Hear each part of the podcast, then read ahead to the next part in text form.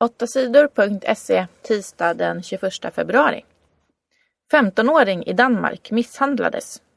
En 15-årig flicka i Danmark blev överfallen och brutalt misshandlad i söndags. Det var två äldre tonårsflickor som misshandlade 15-åringen. De brände henne med cigaretter i ansiktet. De slog och sparkade henne och tvingade henne att stå barfota i en iskall vattenpöl ute. Tjejerna som angrep 15-åringen sa att de hämnades för att hon talat illa om dem.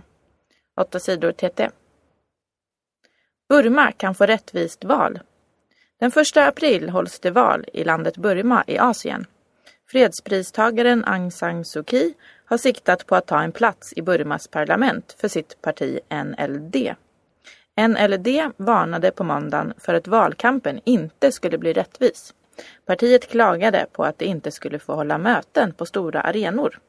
När NLD klagade ändrade Burmas regering snabbt på det. Nu kan vi sköta vår valkampanj som vi vill, sa Nyan Win på NLD. Domstolen släppte farlig man. I fredags blev en kvinna ihjälhuggen med kniv i Malmö. Kvinnans förre sambo greps av polisen.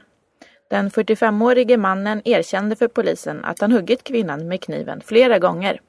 Mannen häktades på måndagen misstänkt för mord. I november förra året dömdes mannen för våld mot kvinnan. Han dömdes till fängelse i ett år. Mannen klagade på domen och släpptes fri i väntan på en ny rättegång. Det misstaget slutade med att kvinnan dödades. Hon knivhöggs till döds framför sina två barn på gården utanför familjens hus. Åklagaren Ulrika Rågland är mycket kritisk till att mannen släpptes fri. Det fanns starka varningssignaler om att mannen var farlig, säger hon. Många experter säger att skyddet för kvinnor är alldeles för dåligt. Grekland får nytt nödlån. Greklands ekonomi är i kris.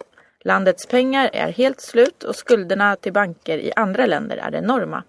Grekland måste ha hjälp från EU. Nu är det klart att EU vill ge Grekland ett nytt stort nödlån. EU-ländernas finansministrar har sagt ja till att ge Grekland 130 miljarder euro i lån. Den grekiska regeringen har lovat EU att spara mycket pengar för att minska landets skuld. Det finns oro för att Grekland inte ska hålla sina löften och spara som politikerna lovat. Om Grekland bryter löftena kommer pengarna att stoppas. 8 sidor TT. Protesterande arbetare blev skjutna. I måndags demonstrerade 6 000 arbetare i Kambodjas tygfabriker för högre löner.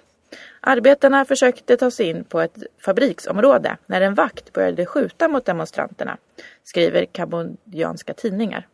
Fyra arbetare skadades av skotten. En av dem är allvarligt skadad. Det svenska klädföretaget H&M får kritik för att det är för låga löner i de fabriker i Kambodja som H&M köper sina varor från. Flera andra stora företag som Adidas, Gap och Puma anklagas också för att betala för låga löner.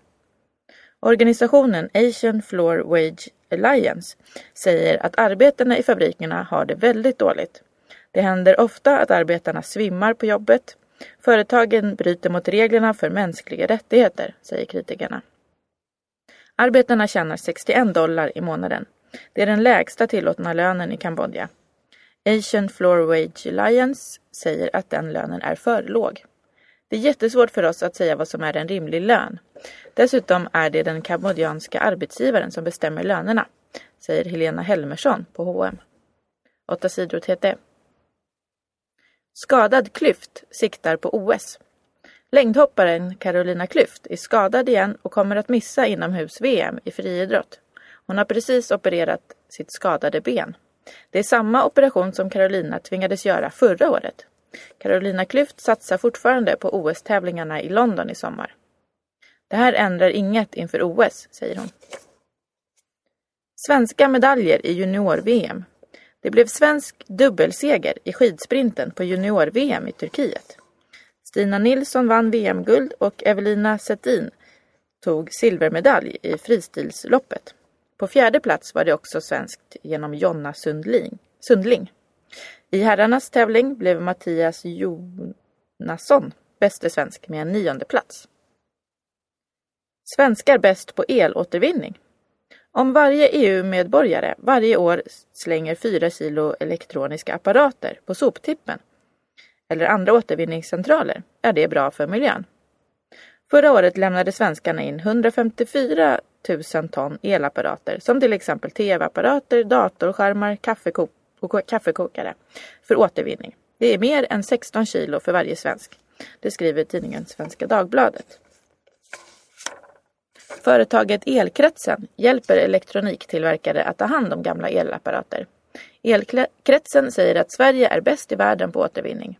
Elkretsen säger att svenskarna också är bäst på så kallad sopsortering. Att elapparaterna inte slängs på samma plats där vanliga hushållssopor slängs.